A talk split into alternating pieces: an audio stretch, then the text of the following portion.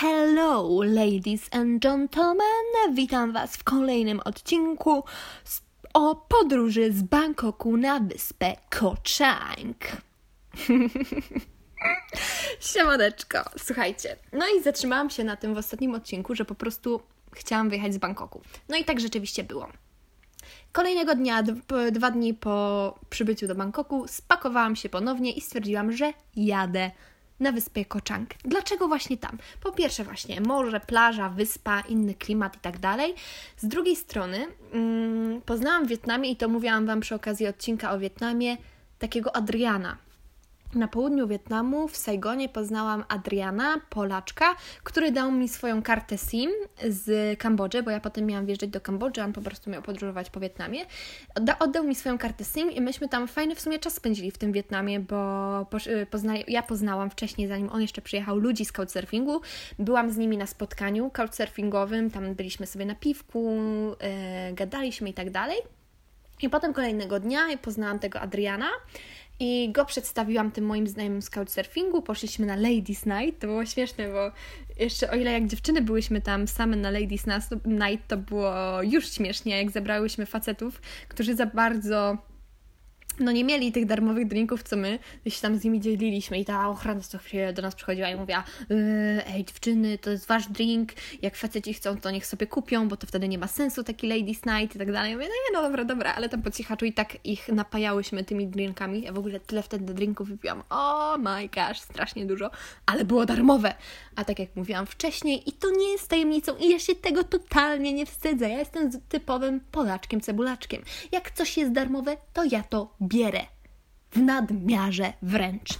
No i w każdym razie poznałam wtedy tego Adriana i tam fajnie czas spędziliśmy razem w tym Wietnamie i od tego czasu cały czas byliśmy w kontakcie. Byliśmy w kontakcie, on zwiedzał Wietnam, ja zwiedzałam Kambodżę, potem Laos, potem byłam e, na tej mojej kwarantannie w północnej Tajlandii. On z Wietnamu pojechał też do Tajlandii na wyspę właśnie Koh Chang bo wcześniej tam poznał dziewczynę, Nui, e, z którą świetnie w ogóle czuł się w towarzystwie, one z nim też bardzo się polubili, stwierdzili, że chcą spędzić więcej czasu razem, także on wrócił na tą wyspę Kochang i cały czas było takie gadanie, odkąd ja byłam w tym Pai, a on był na wyspie Kochang, że my musimy się zobaczyć, skoro jesteśmy w jednym kraju znowu, no to głupio by było się nie zobaczyć, no ale wiecie, był taki problem, że po prostu zamknęli yy, prowincję w Tajlandii i nie można było przemieszczać się po kraju, Także przez dwa miesiące w ogóle nie można było wyjechać z danej prowincji. On nie mógł wyjechać z wyspy Koczanki, a nie mogłam wyjechać z Pai. Cały czas byliśmy w kontakcie, bo mieliśmy właśnie, wymieniliśmy się tymi e, mediami społecznościowymi, wszystkimi różnymi, tak? Instagramem i tak dalej, widzieliśmy co robimy i tak dalej. Ale kiedy otworzyli te granice i kiedy ja opuściłam w końcu swój bambusowy domek, stwierdziłam, kurczę, gdzie mam jechać, jak nie do niego. Aczkolwiek wiedziałam, że w tym momencie, kiedy jest e, rainy season, kiedy jest sezon deszczowy, cały czas u niego pada. Słuchajcie, bo wyspa Kochang znajduje się jakieś niecałe 400 km na południe od Bangkoku, ale w stronę Kambodży. Ona znajduje się bardzo blisko granicy z Kambodżą i tam w tym momencie, e, w czerwcu, przede wszystkim było bardzo deszczowo, tam cały czas padało i ja z jednej strony, o ile chciałam jechać na wyspę i chciałam e, popływać w oceanie i, i oddychać tym innym powietrzem e, oceańsko-wyspowym, że tak to nazwę, o tyle nie chciałam siedzieć tam w deszczu. Więc na wyspie Autostopowicze, czyli my, zaczęłam szukać po prostu innych ludzi, mm, którzy znajdują się w Tajlandii. Napisałam post, czy ktoś jest na południu, może na jakiejś z wysp, żebym mogła do niego przyjechać, żebyśmy mogli zorganizować integrację i pobyć razem i tak dalej, i tak dalej. Odezwała się do mnie jedna parka, która również była na Koczang, słuchajcie. Była na tej wyspie Koczang, to sobie myślę, kurczę, dobra, w sumie pada czy nie pada, mam tam już trójkę Polaczków, z którymi mogłabym się spotkać, z którymi mogłabym porozmawiać, dlaczego nie? No i tak wtedy zaczęłam stopować na to południe, już byłam w Bangkoku. W Bangkoku Bangkoku natomiast dowiedziałam się, że oni jednak zdecydowali się kolejnego dnia na wzięcie samolotu do Europy, ta parka. I nie będzie ich na Koczang, kiedy ja dojadę. Mieliśmy się spotkać jeszcze szybko w Bangkoku przed ich odlotem, ale oni byli bardzo późno, ja już byłam zmęczona, już nie chciało nam się w sumie wychodzić za bardzo i się nie spotkaliśmy. No i wtedy w sumie już się nad tym nie zastanawiałam, czy warto, czy nie warto jechać na ten Koczang Wiedziałam, że tam jest Adrian, że chcę i jego Nui odwiedzić, tak powiedziałam jego Nui, no ale o Nui wcześniej dużo słyszałam, bo już w tym Wietnamie, jak się wcześniej spotkali, to mi opowiada o tej Nui, o tych wszystkich e, e, escesach między nimi, tym jakby uczuciu niewiarygodnym i tak dalej, że chciałam ją po prostu poznać. Tym bardziej, że na Instagramie często obserwowałam właśnie ich razem, jak tam coś razem robią, jak jedzą razem duriana i tak dalej, i tak dalej. Mm, strasznie język mi się plącze. Dalej, nic się nie zmieniło oczywiście. No i chciałam tą Nui poznać, tym bardziej, że właśnie ona jest e, tajką, mogłabym jeszcze parę rzeczy wyjaśnić, tym, w tym samym czasie mogłabym spędzić czas z Adrianem i tak dalej, i tak dalej. Świetna sprawa, więc próba wydostania się z Bangkoku. Jak to wyglądało? Słuchajcie, tak jak wcześniej chwaliłam drogi tajskie, tak teraz ja myślałam, że dostanę, za przeproszeniem, muszę to powiedzieć, pierdolca. No, kurczę, sorry, ale Bangkok jest ogromny. Bangkok jest ogromny i wszędzie są jakieś wiadukty, żeby się wydostać autostopem z takiego Bangkoku, to nie jest łatwa sprawa. Potem się skumałam, że w sumie mam jakiś pociąg, który za niewielkie pieniądze wywozi mnie z tego Bangkoku na, do praktycznie innej wioski, gdzieś tam, czy do innego miasteczka już poza Bangkok.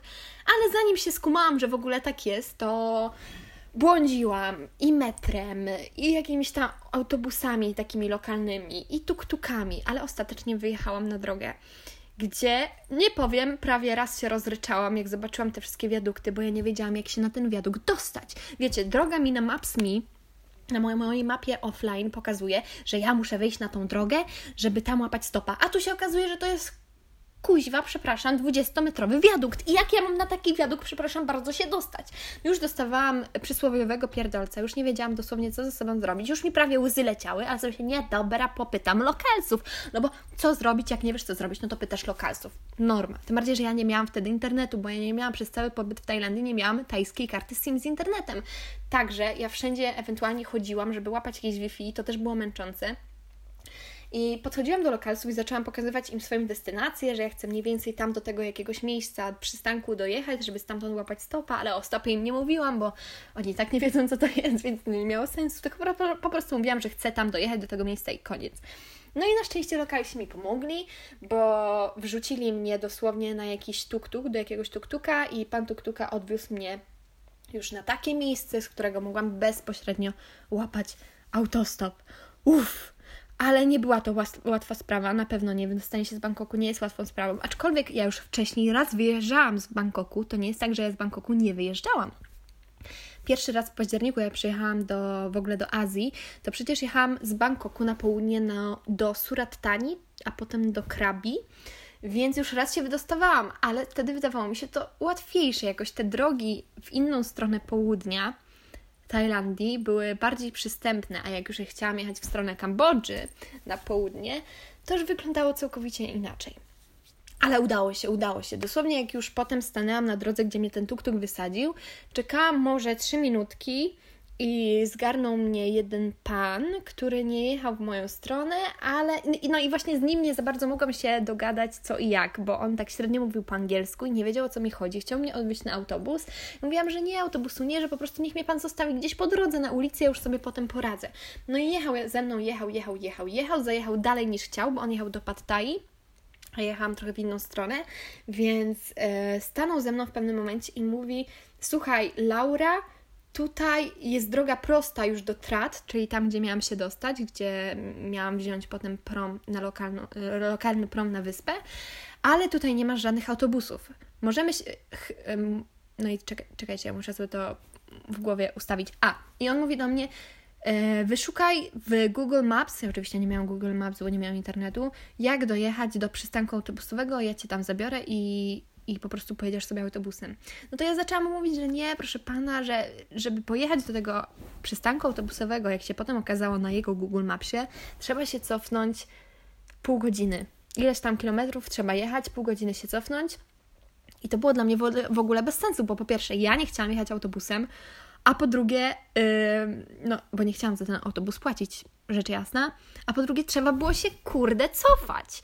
No to po co mam się cofać, jak mogę zostać na tej drodze, którą mam już bezpośrednio do trat i po prostu zacząć łapać stopa dalej. Ja jestem pewna w 100%, że on po prostu chciał za mnie za ten autobus zapłacić. Okej, okay, ale no powiedzmy sobie szczerze, ja nie lubię, jak lokalsi za mnie płacą.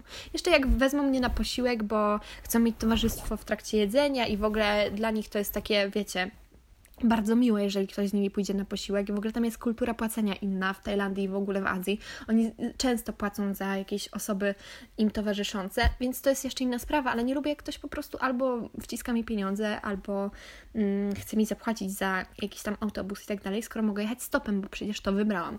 No i próbowałam mu właśnie wyjaśnić, że że nie, proszę pana, ja tutaj zostanę. On mówi, ale tutaj nie masz autobusu. To znaczy, on mówi, może i nawet masz, ale nie ma przystanku, żeby się zatrzymały. Ja mówię, niech pan się nie, o mnie nie martwi, ja sobie stanę na drodze i będę spróbowała i będę próbowała po prostu zatrzymać ten autobus. Już mu tam zaczęłam mówić, że chodzi o autobus, bla, bla, bla, bo on za bardzo nie ogarniał, że chce y, łapać samochody. No i ostatecznie po prostu się pożegnaliśmy, ja tam wzięłam swój plecak, on odjechał. No i stanęłam sobie na tej drodze i w sumie przez dłuższy czas, jak na mnie przez dłuższy czas, czyli przez jakieś pół godziny, żaden samochód się nie zatrzymywał.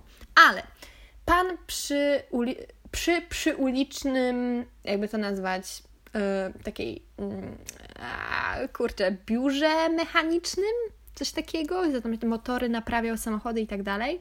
No mechanik, no tak, chyba tak mogę to nazwać. Pan mechanik w tym swoim biurze mechanicznym, który tak nazwę, a nie wiem, czy to tak się nazywa, e, po prostu widząc mnie pomachał do mnie i powiedział dawaj, dawaj tutaj, gdzie chcesz jechać. Też nie mówił za bardzo po angielsku, ale próbowałam mu wyjaśnić, że chcę na wyspę Kochang. Czyli wiedział automatycznie, muszę dostać się do Trat. No i mówi, słuchaj, słuchaj, spokojnie, za chwilę zadzwonię po samochód, który Cię tam zabierze.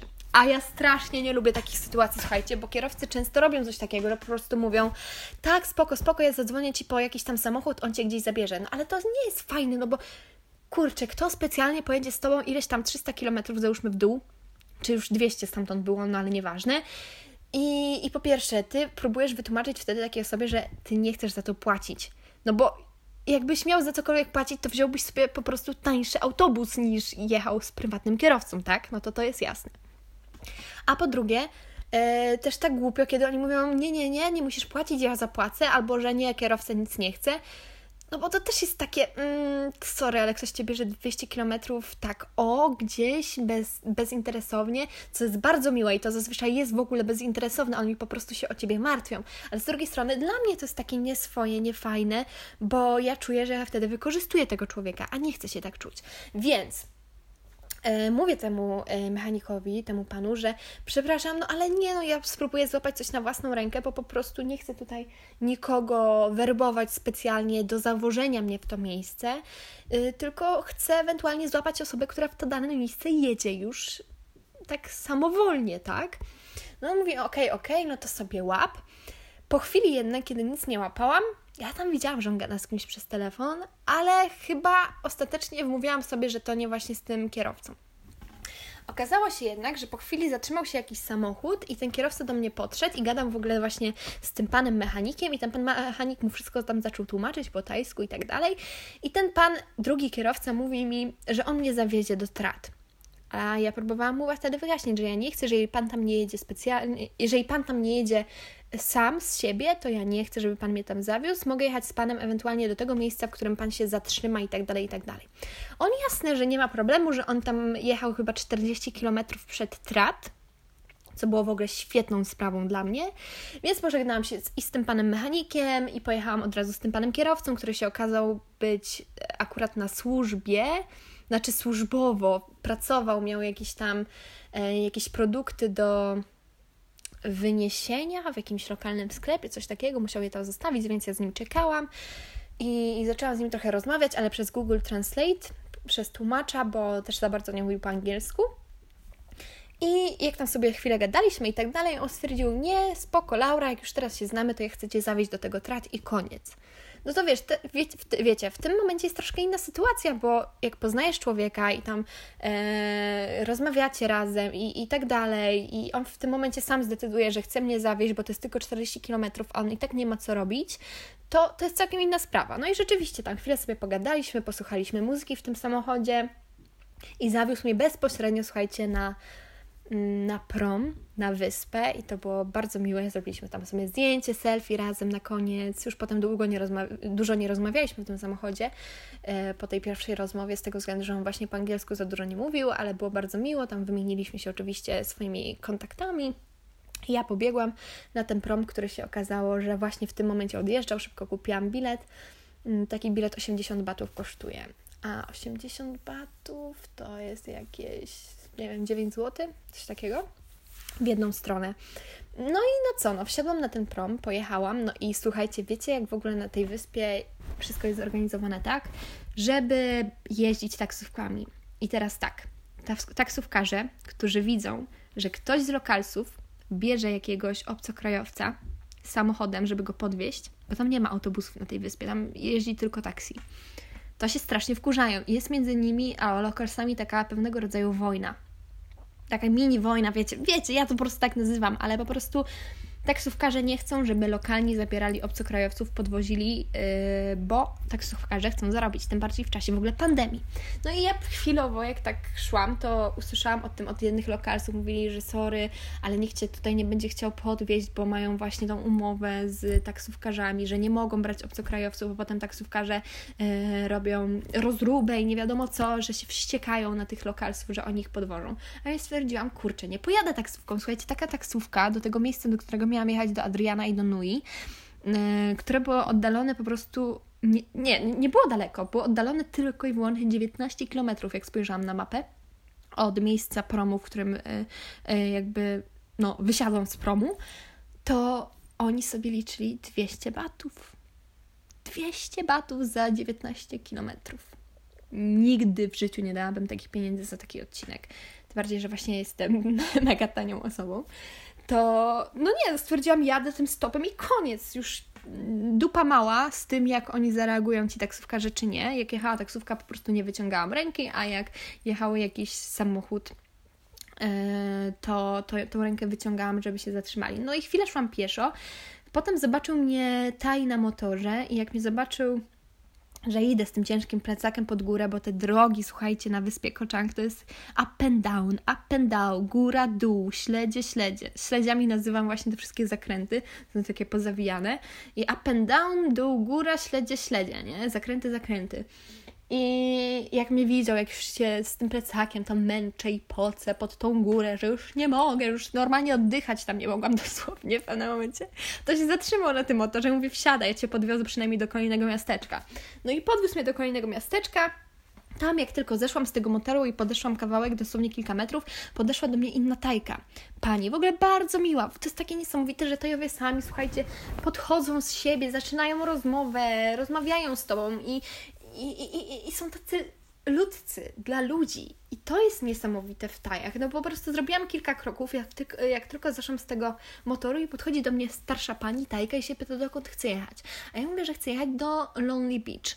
Tam mieszkają moi znajomi i chcę do tych znajomych e, pojechać, ich odwiedzić i tak dalej. I ona mi powiedziała także wtedy znowu o tym konflikcie taksówkarzy z tajami, no to ja powiedziałam, że ja taksówką na pewno nie pojadę, bo mnie na to totalnie nie stać. Ona powiedziała, że rozumie, że ta cena to taka z dupy w sumie jest i że mogę spróbować łapać stopa, tylko tak, żeby taksówkarze nie widzieli, że ona powiedziała, że będzie mnie osłaniać, słuchajcie, powiedziała, że będzie mnie osłaniać, więc ona się rozglądała na prawo i lewo, a ja po prostu jak mi dawała znać, to wyciągałam kciuk, a jak mi dawała znać, to go chowałam.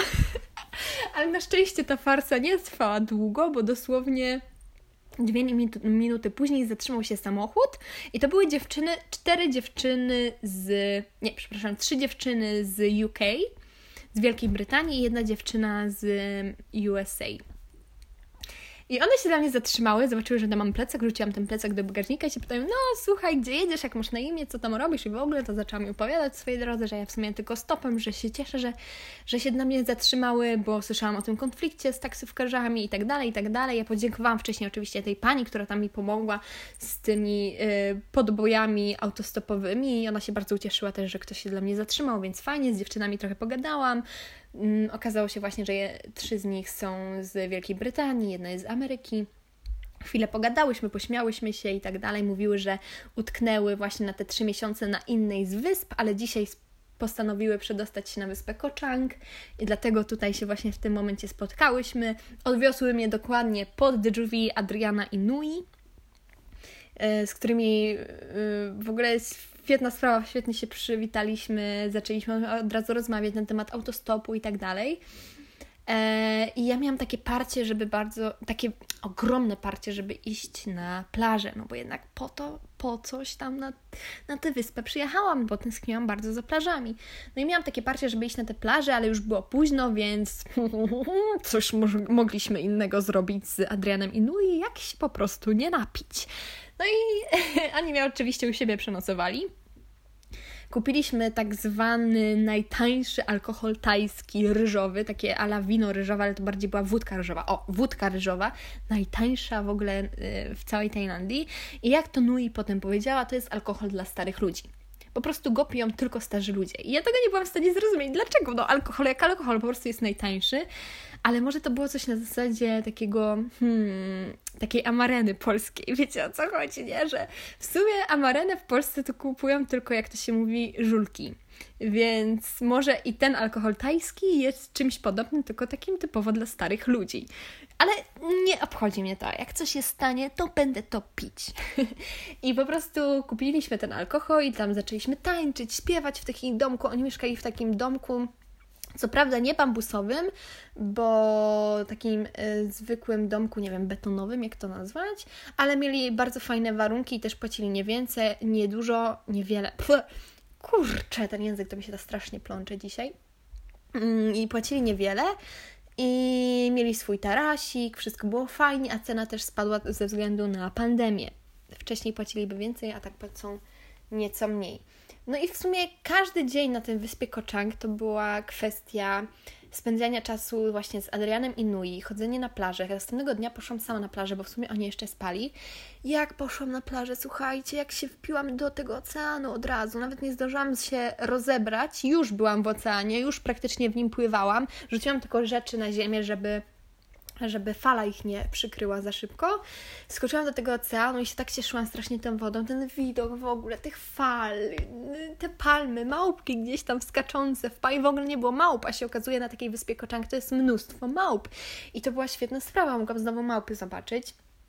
E, więc pokąpałam się w tym oceanie troszkę, troszkę się poopalałam. Próbowałam zrobić sobie zdjęcia swoim statywem i telefonem, ale oczywiście się przewrócił, a raczej przykryła ten telefon i statyw fala i mi to przez chwilę, a raczej przez kilka dni do, a nawet tygodni nie działał telefon, przyciski na telefonie, dopiero na dniach mi się to naprawiło, pewnie już wysuszyło po prostu, jednak morska woda robi swoje.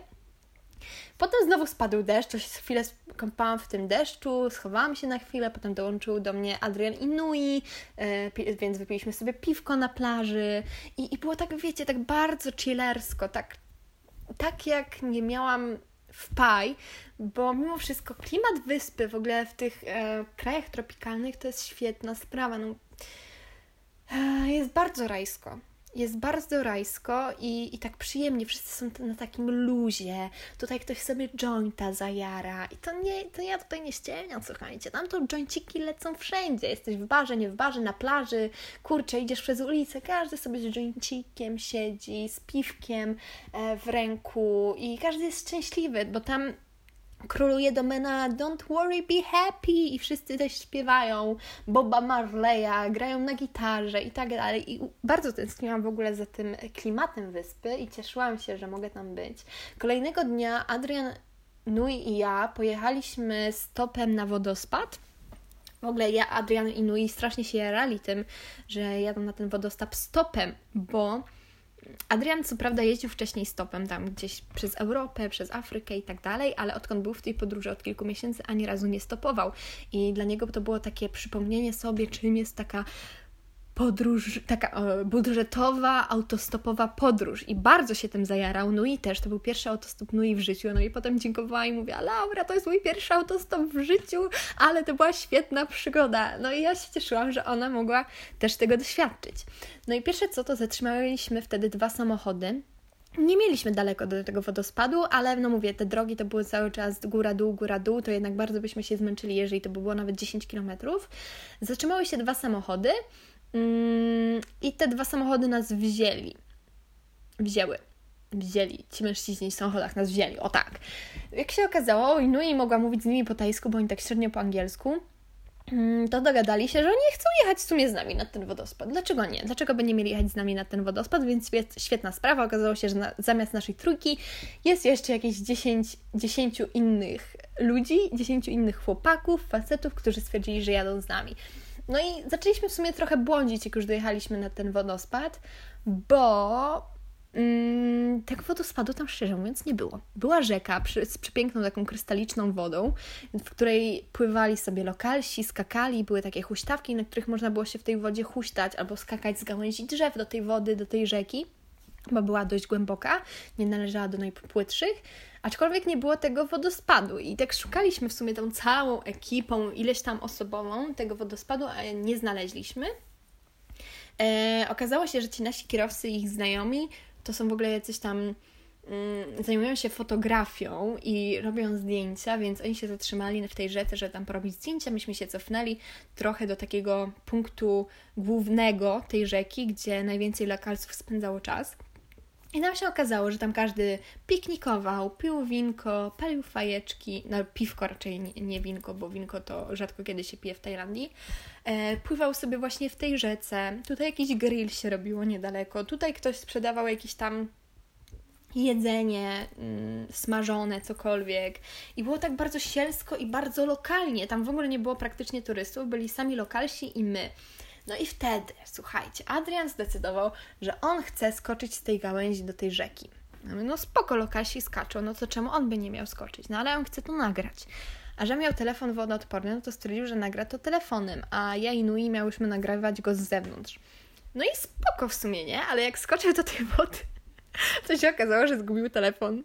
Okazało się, że zgubił ten telefon w wodzie, że po prostu wraz z plaskiem do tej wody ta siła taka wyrzutnia po prostu zadziałała i on ten telefon upuścił i nie mógł tego telefonu znaleźć. Co prawda nie było tam mega głęboko, więc ja wierzyłam w to, że on ten telefon znajdzie.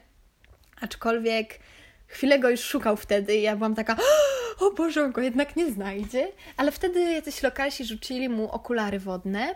On te okulary założył, jeszcze chwilę poszukał i znalazł ten telefon, na szczęście i wszystko było ok, ale wiecie, jak świetnie potem wyglądało to nagranie, jak on wpada do tej wody i potem ten telefon spada tak na dno i te jakieś tam, nie wiem, jak to się nazywa, rośliny się unoszą w tej wodzie od tego uderzenia, tak skaczą, czy tam pływają, czy jak to tam się nazywa, a ten telefon tak spada powoli, powoli, powoli, powoli. Fajnie, fajnie to wyglądało na tym nagraniu, aczkolwiek strach przez chwilę był.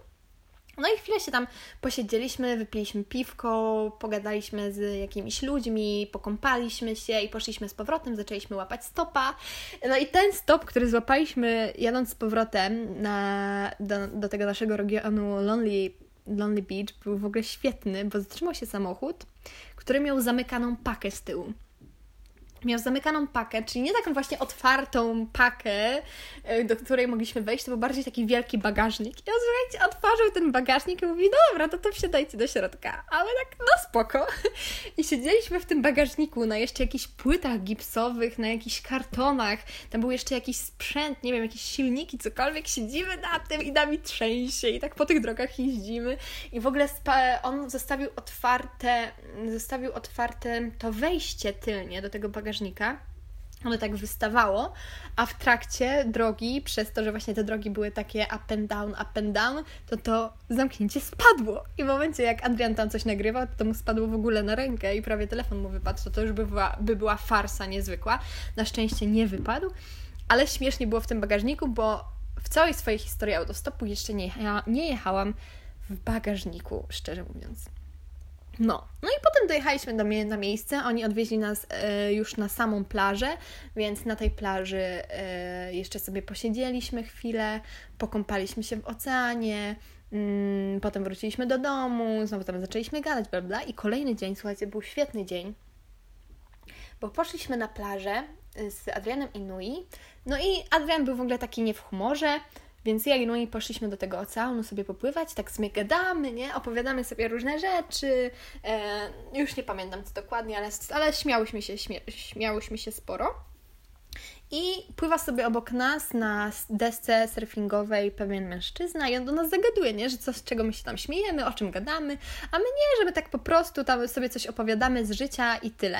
No i on w tym czasie, jak tam e, pływał obok nas na tej desce, zdążył kilka razy spaść, więc myśmy mu z Nui bardzo kibicowały i coś tam na zasadzie, o dasz radę, wstawaj, teraz będzie fala, ale świetnie. I w ogóle tego dnia były zajebiste fale, były przepiękne fale tego dnia, takie typowo na surfing. Ja i Nui nigdy w życiu nie surfingowałyśmy. No ale jak się tak wczułyśmy w kibicowanie temu mężczyźnie, który na tej desce pływał, to on w końcu do nas podpłynął i powiedział: Ej, dziewczyny, a wyście w sumie kiedyś próbowały na, takim, e, na takiej desce pływać? No to my, że nie, że w sumie nigdy nie próbowałyśmy, że kiedyś chciałyśmy spróbować, ale bla bla bla bla bla bla, bla wiadomo jak to jest. On mówi: No a chcecie spróbować na mojej? A my, no że jasne.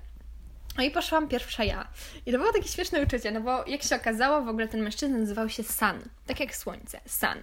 Świetny typek, cały czas uśmiechnięty. Okazał się również być e, właścicielem baru na tej plaży Miał również do wynajęcia właśnie własne deski surfingowe.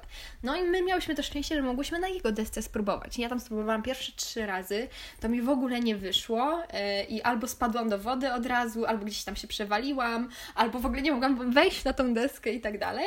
Potem spróbowałam Nui, yy, jej się już lepiej to udało. Wydaje mi się, że to jakaś taka kres, p, kres, krew tajska, wiecie, mimo wszystko. Te geny tam siedziały że w niej, że ona w tej wodzie sobie zarąbiście poradzi, na pewno lepiej niż ja. Aczkolwiek jak spróbowałam znowu kolejny raz, bo San cały czas nas trzymał na tej desce, jak było trzeba, to nas po prostu popychał na tej desce, zawsze mówił kiedy, o, że teraz fala, dawaj, start i, i wszystko tego było pod kontrolą. I jak już spróbowałam ponui kolejny raz, to ale kurczę, prawie w ogóle dopłynęłam do brzegu i płynęłam cały czas stojąc na tej desce, a fala była nawet spora. Także byłam z siebie nieziemsko dumna, że byłam w stanie tego dokonać i to jeszcze. Wcześniej miałam uprzedzenia, szczerze mówiąc. Wcześniej miałam uprzedzenia co do deski, bo ja zawsze twierdziłam, że ja w ogóle kiedyś umrę na tej desce, że jeżeli ja spróbuję, to ja umrę, bo ja zawsze miałam wizję, że ta deska uderza mnie w głowę i ja po prostu mdleję w tej wodzie i się topię, nie? To już było niezależne ode mnie. Gdzie ja normalnie nie boję się takich rzeczy, jeszcze jestem do ekstremalnych przeżyć bardzo nastawiona otwarcie. Natomiast do tej deski zawsze chciałam spróbować, ale zawsze się ograniczałam właśnie, bo miałam tę wizję, że ta deska uderza mi w głowę i spadam i topię się i w ogóle. I dzięki właśnie Sanowi yy, i dzięki Nui mogłam czegoś takiego doświadczyć, przekonać się sama ze sobą, namówić sama siebie do dokonania tego i potem przekonać się, że rzeczywiście to nie jest takie trudne, jak ja myślałam. I to jest bardzo w ogóle przyjemne i chętnie zrobiłabym tego więcej i chciałabym więcej i więcej i więcej i teraz bym mogła tylko surfować. E, więc świetna sprawa. Co ciekawe, Potem podszedł do nas znowu San, jak już wyszłyśmy z wody, yy, na nasze miejsce tam, gdzie siedziałyśmy. Podszedł do nas, zaprosił nas na piwo, bo miał przecież ten swój bar. Mówimy, no, że w sumie tak piwka, no byśmy sobie wypiły. On mówi, dawajcie, dawajcie, to tam ja stawiam, wypijcie ile sobie tam chcecie, więc siedziałyśmy, gadałyśmy. Adrian e, poszedł razem z nami, zaczęliśmy pić piwo, do nas San się dosiadł, zaczęliśmy gadać. Bardzo dużo wtedy rozmawialiśmy, pamiętam, o couchsurfingu, o podróżniczym trybie życia, czyli o backpackersach, bo sam, sam podróżuje, jest podróżnikiem, backpackersem, czyli takim niskobudżetowym, podróżuje z plecakiem, e, śpi na couchsurfingu, często też przyjmuje ludzi z couchsurfingu u siebie, więc dużo na ten temat rozmawialiśmy, na, te, na temat ludzi, których on na przykład do siebie przyjmował wcześniej. I to była kwestia taka, że wleciał taki temat trochę niewdzięczności podróżników, bo mm, miał stan kilka takich przypadków, kiedy przyjmował do siebie ludzi, a oni nawet nie chcieli spędzać z nim czasu. Wiecie, couchsurfing to jest typowa sprawa związana z em, dzieleniem się jakichś takich podróżniczych przeżyć. Mm, jest to wymiana przede wszystkim kulturowa. O, tak, o, tak to nazwę. Jest to przede wszystkim wymiana kulturowa to nie jest darmowy hotel. Jak ktoś idzie na couchsurfing z myślą, że to jest darmowy hotel, to ja współczuję takiej osobie, bo ty tam jedziesz, żeby się bratać z lokalsami albo z innymi ludźmi, którzy żyją w danym kraju, żeby spędzać z nimi czas, żeby z nimi rozmawiać przede wszystkim, a nie żeby spać za darmo u nich w domu. I on niestety miał takie sytuacje, kiedy ktoś przyjeżdżał do niego i nie chciał z nim tego czasu spędzać. Wychodził na całe noce na imprezy, nie zapraszając go na przykład do tego towarzystwa, na tę imprezę, cokolwiek.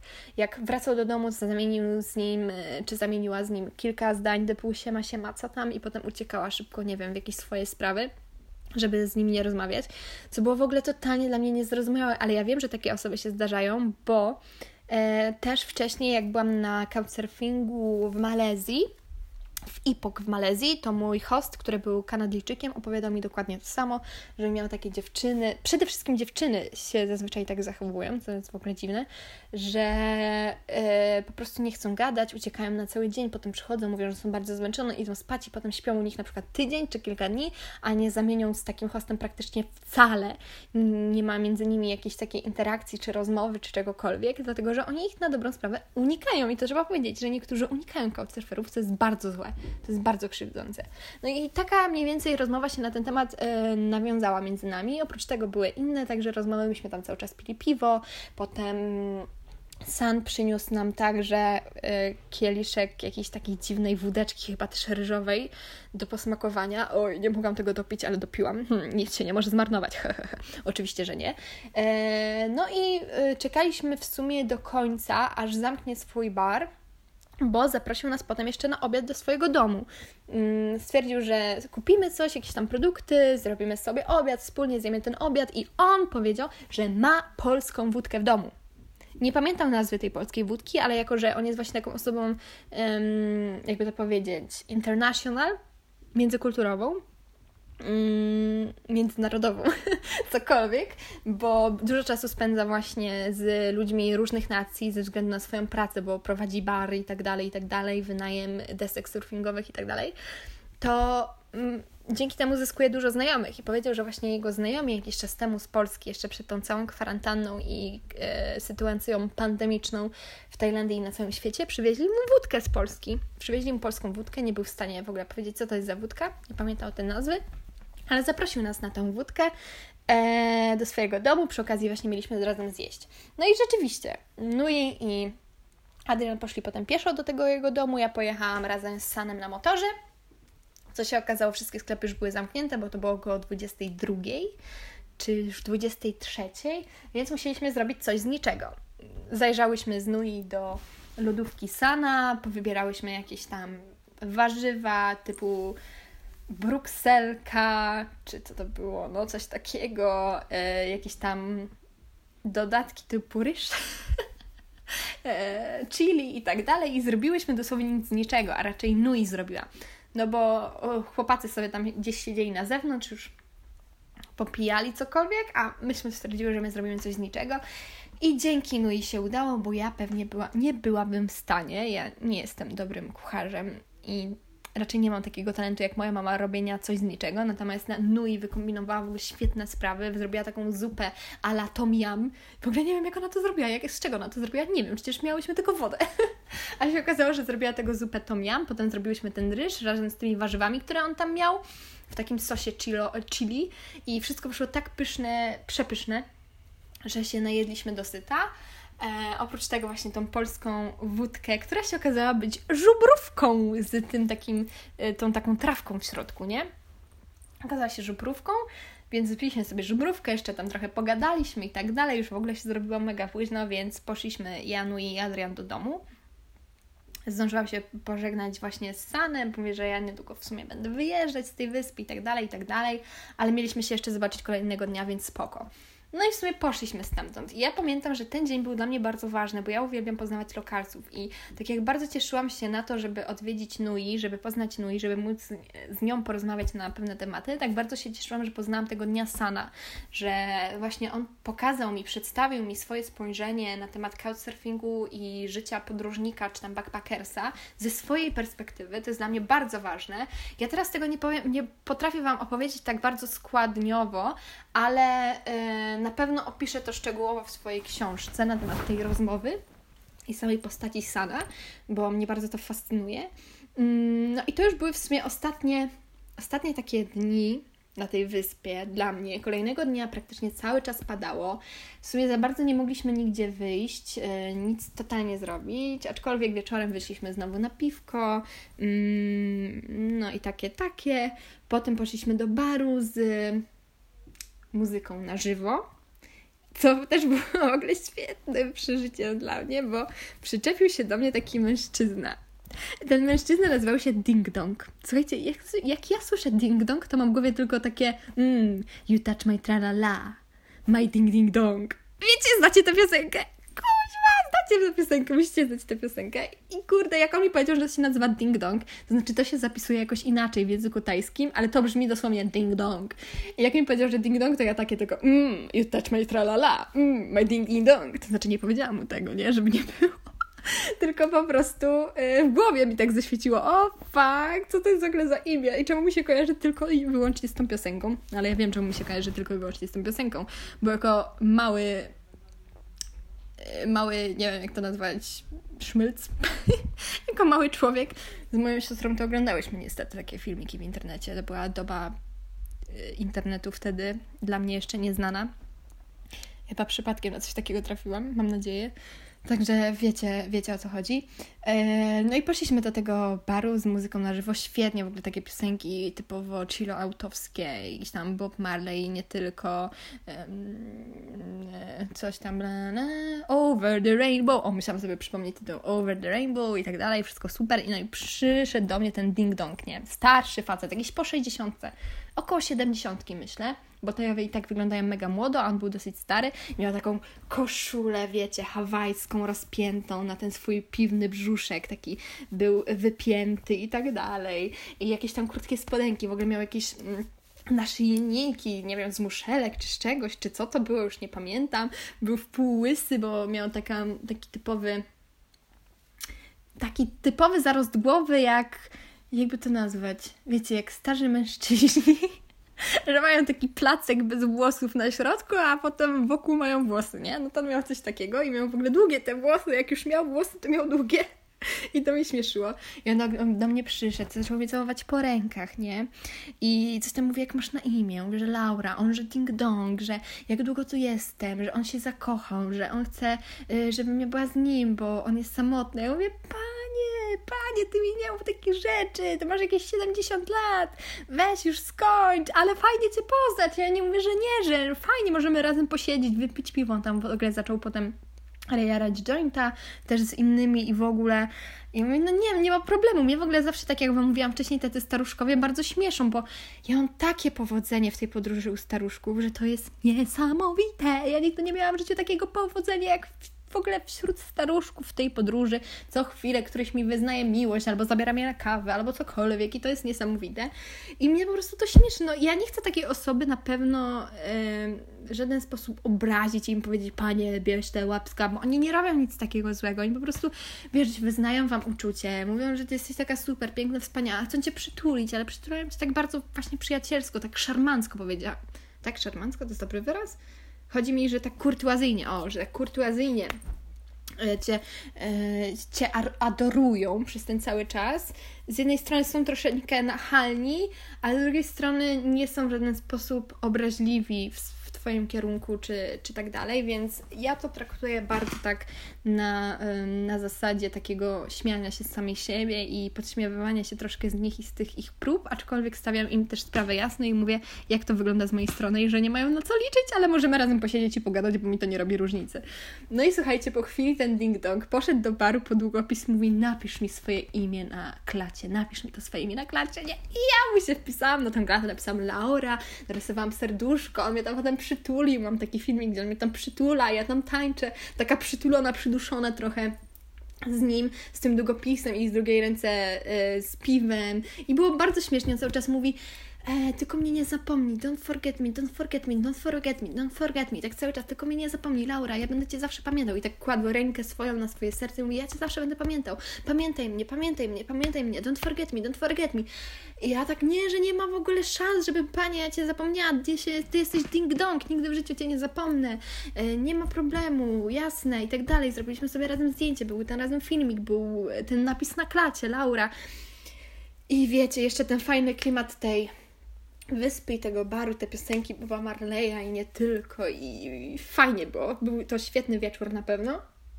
Aczkolwiek potem się pożegnaliśmy, jeszcze się uściskałam w ogóle z tym ding-dongiem.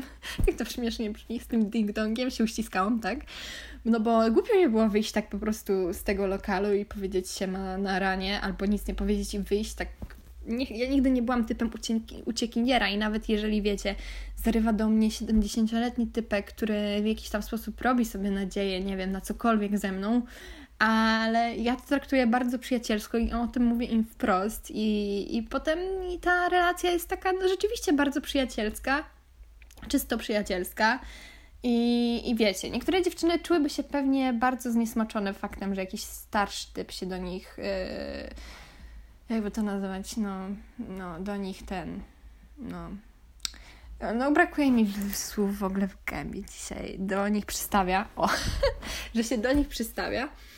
Ale no trzeba trochę tak bardziej, wiecie, no tak być otwartym do takiego człowieka. No nic złego nie zrobi, a, a tylko, tylko go ucieszy fakt, że może z tobą posiedzieć obok i porozmawiać. Więc jeżeli ja mam mu tym sprawić przyjemność, to dlaczego nie? Dla mnie będzie przyjemnością sam fakt, że ktoś czuje się dobrze w moim towarzystwie. Także było śmiesznie, ja się pożegnałam z tym ding-dongiem, poszłam do domu i wiedziałam, że bodajże kolejnego dnia będę wyjeżdżać. Będę już wyjeżdżać z tej wyspy i o tyle, że trafiła mi się zła pogoda i to było to, że nie chciało mi się wyjeżdżać totalnie, bardziej, że ja no jednak byłam przywiązana do tego morza, codziennie byłam na tej plaży, codziennie tam nagrywałam małpy i gadałam z tymi małpami, one były takie słodkie i w ogóle. I teraz miałam wyjechać, ale słuchajcie, musiałam wyjechać, bo miałam już wtedy wówczas kupiony lot z Bangkoku do Norwegii. Miałam wtedy kupiony lot z Bangkoku do Norwegii, więc musiałam wyjechać, yy, wrócić do tego Bangkoku. I tak też zrobiłam. I aktualnie nagrywam się Wam już z Norwegii. Także nie jestem w Tajlandii, jestem w Norwegii, a do Norwegii przyjechałam w sprawie pracy, żeby zarobić na kontynuację swojej podróży. Na moim Instagramie znajdziecie całe podsumowanie tej 8,5 miesięcznej podróży solo w pojedynkę autostopem przez Azję Południowo-Wschodnią. Dzisiaj właśnie dokładnie wleci post podsumowujący całą tę podróż.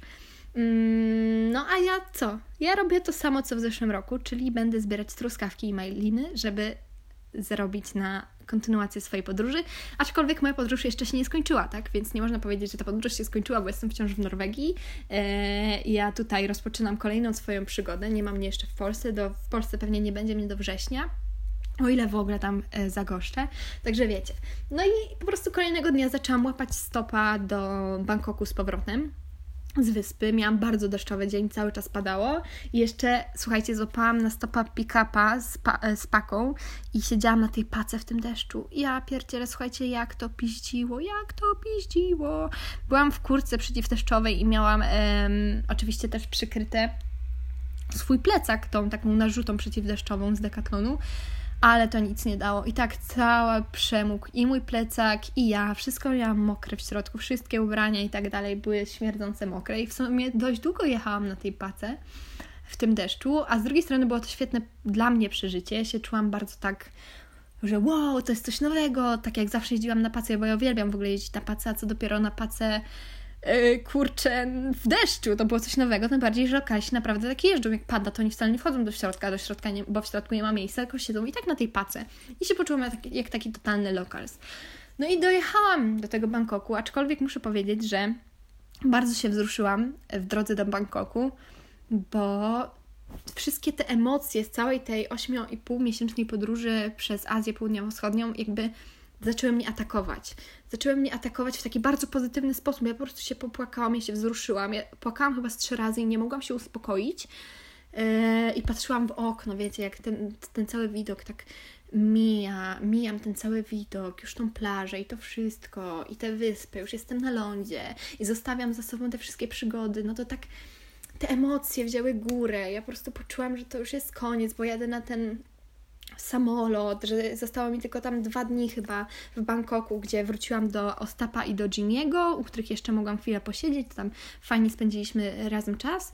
Owszem, ale mówię, ta sama droga do Bangkoku to był dla mnie moment, w którym ja się bardzo wzruszyłam, w którym ja płakałam trzy razy i nie mogłam się uspokoić. Pamiętacie? Nie, chyba Wam nie mówiłam tego. A, bo jeszcze będę nagrywać ogólnie zaległe odcinki z podróży przez Malezję i Indonezję bodajże. I w Malezji miałam taki moment, że płakałam z radości pierwszy raz w życiu. To było w momencie, kiedy ja robiłam trekking e, w Cameron Islands trekking na szczyt góry i potem przez mm, pola herbaciane, plantacje herbaciane. Ja wtedy na tym szczycie góry, pamiętam, rozpłakałam się. Pierwszy raz w życiu płakałam ze szczęścia. I ja nie mogłam tego w żaden sposób opanować. Tak płakałam, że dokonałam tego same, sama, że do, przyjechałam tam sama autostopem, że zrobiłam ten trekking sama, gdzie on nie był jakoś mega wymagający, ale mimo wszystko te uczucia wzięły górę, yy, że jestem sama w tej podróży, sama sobie radzę i, i że w sumie tak świetnie się czuję, bo świetnych ludzi spotykam na swojej drodze, że też nie mogłam się uspokoić, będąc na tym szczycie w Malezji. Tak miałam podobnie jadąc do Bangkoku, już e, wracając, wiedząc, że to są moje dwa ostatnie dni w Tajlandii Mm, nie mogłam powstrzymać swojego po prostu uczucia wdzięczności i szczęścia do tego wspaniałego, pięknego świata, w którym przyszło mi żyć, z którym sama mogłam, byłam w stanie się zmierzyć i i przekonać się, że to nie jest tak, jak mówią w mediach, słuchajcie, że świat jest tylko zły, że cały czas mówią tylko o, o, o wszelkiego rodzaju katastrofach, o morderstwach, o gwałtach. A to się okazuje, że świat taki nie jest, że owszem, te złe rzeczy również się zdarzają, ale że tych dobrych rzeczy jest dużo więcej na tym świecie, tylko nikt o tym nie mówi, bo większą sensację, większą sensacją są po prostu rzeczy złe. Są rzeczy katastrofalne, są rzeczy, o których, które, no, no, no właśnie na co dzień się nie zdarzają, o tak, no. Które na co dzień się nie zdarzają, więc jak już się zdarzą, to robią wielkie bum. I potem się zbierze, nie? Że w ciągu roku było tyle i tyle tych sytuacji, a o dobrych nikt nie mówi. I to mnie najbardziej boli w mediach, że o tych dobrych sytuacjach nikt nie mówi. I dzięki tej podróży ja byłam w stanie się przekonać, że tak wcale nie jest. No kurde, tak nie jest, że świat jest piękny, ludzie są cudowni i jest dużo więcej dobra na świecie niż zła. Po moich podcastach sami wiecie, jak wygląda ta podróż. I słuchajcie, ile ja Wam dałam takich sytuacji, w których moglibyście się o mnie martwić, albo w których zdarzyło się coś, yy, czym ja sama zaczęłam się martwić. Była może jedna taka sytuacja wtedy w Wietnamie, kiedy ja wyszłam, praktycznie wyskoczyłam z ciężarówki, bo kierowca ciężarówki zaczął łapać mnie za kolano. Była jedna taka sytuacja. Potem druga taka sytuacja na wyspie Jawie w Indonezji, kiedy kierowca tam próbował mi um, próbował proponować mi jakieś tam y, dingo dingi dongi, y, rękoma pokazywał jakieś takie dziwne seksualne rzeczy, ale oczywiście na propozycji się skończyła. Powiedziałam, że nie i to było koniec. No i trzecia sytuacja to też było w Wietnamie, ale już byłam wtedy z i Roxaną i z Karoliną byłyśmy w trójkę, gdzie kierowca ogólnie był mega niegroźny, ale potem zabrał nas do siebie na obchody wietnamskiego Nowego Roku. I, I tam jak się napił, to zaczął jakieś podchody robić ale no to było wszystko, jak na, słuchajcie, 8,5 miesiąca, prawie 9 miesięcy w podróży, w pojedynkę, autostopem. I ktoś mi mówi, że o Boże, ja bym się bała, o Boże, świat jest taki zły, o Boże, masz szczęście, jesteś niesamowitą szczęściarą, że nic Ci się nie stało, że nikt Cię nie zgwałcił czy nie zabił, albo o, zobaczysz, jeszcze trochę tak pojeździsz i ktoś Cię zabije i zgwałci. Ja tutaj nie żartuję, słuchajcie, ja tutaj cytuję osoby, które mi tak naprawdę mówią. To nie są osoby z jakiegoś mojego bliskiego środowiska, więc ja się tym nie przejmuję, ale są takie osoby, które na przykład dopiero natrafiły na moje jakieś profile społecznościowe w internecie i mi wypisują takie rzeczy, że mnie mnie jeszcze na pewno coś złego spotka, że ja albo jestem wielką szczęściarą, że mnie nic takiego jeszcze nie spotkało, bo świat jest zły i ludzie są beznadziejni, e, a ja tutaj promuję teraz, że świat jest taki dobry i przeze mnie tyle ludzi będzie chciało, znaczy młodych ludzi, młodych dziewczyn jeździć same po świecie i potem poz- będą, kurde, pozabijane albo cokolwiek. Strasznie denerwuje mnie takie podejście ludzi, bo jeżeli ktoś nie chce wierzyć w dobro, to już jest jego sprawa, ale nie powinien tym negatywnym nastawieniem do świata zarażać innych ludzi, bo jeżeli ktoś ma, chce wierzyć w dobro, tak jak ja, czy ludzie podobni do mnie, niech mnie wierzą i niech żyją tak szczęśliwie, jak ja szczęśliwa jestem w tym momencie, bo ta podróż była najwspanialszą przygodą mojego życia. Wciąż jest, bo wciąż trwa, aczkolwiek jest zatrzymana troszeczkę na czas zarobku w Norwegii. Eee, jest natomiast najpiękniejszą przygodą, jak, z jaką przyszło mi się zmierzyć w tym życiu i jestem niesamowicie za to wdzięczna. I nie chcę się teraz tutaj rozklejać, więc nie będę na ten temat więcej nagrywać. E, aczkolwiek chcę Was tylko poinformować, że kolejne odcinki to będą odcinki zaległe z tej podróży, czyli chociażby taka Malezja czy Indonezja, o której jeszcze tam jakoś mega dużo nie opowiadałam, ale będą też one przeplatane z odcinkami teraz z Norwegii i swojej pracy w Norwegii. Bo co robię w Norwegii, dlaczego tu jestem, pewnie część z Was wie, bo, było ze mną na przykład od zeszłego roku, kiedy przyjechałam tutaj w zeszłym roku zarabiać, ale część z Was nie wie, także yy, no, będę na pewno dzielić się z tym, co tutaj robię i dlaczego, i po co, i w ogóle. A z drugiej strony chcę Wam tylko powiedzieć, że jestem w przepięknym miejscu w górach, w dolinie. Jest zielono, pięknie, cudownie, wśród natury. Także zapraszam na kolejne odsłuchiwania mnie. no i co mogę Wam powiedzieć? No, nawet nie wiecie, jaka jestem po prostu szczęśliwa i uradowana, że przyszło mi coś takiego w życiu przeżyć. Niesamowite. Niesamowite! Także również Wam spełnienia takiego wewnętrznego życzę i do usłyszenia!